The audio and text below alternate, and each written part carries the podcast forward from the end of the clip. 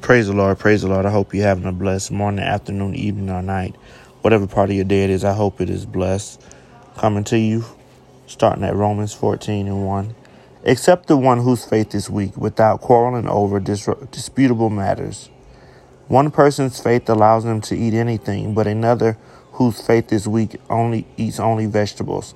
The one who eats everything must not treat with contempt the one who does not and the one who does not eat everything must not judge the one who does, for God has accepted them.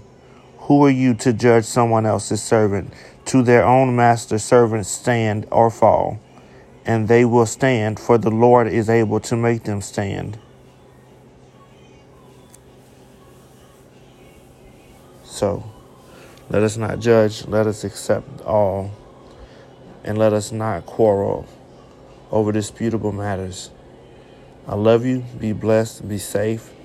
Stay in faith. And remember to love and to spread the love of Jesus abroad.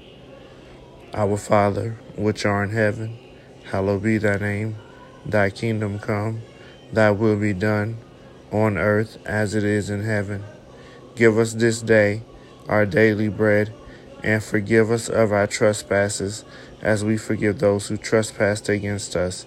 And lead us not into temptation, but deliver us from the evil one. For thine is the kingdom, the power, and the glory, forever and ever. In Jesus' mighty name we pray.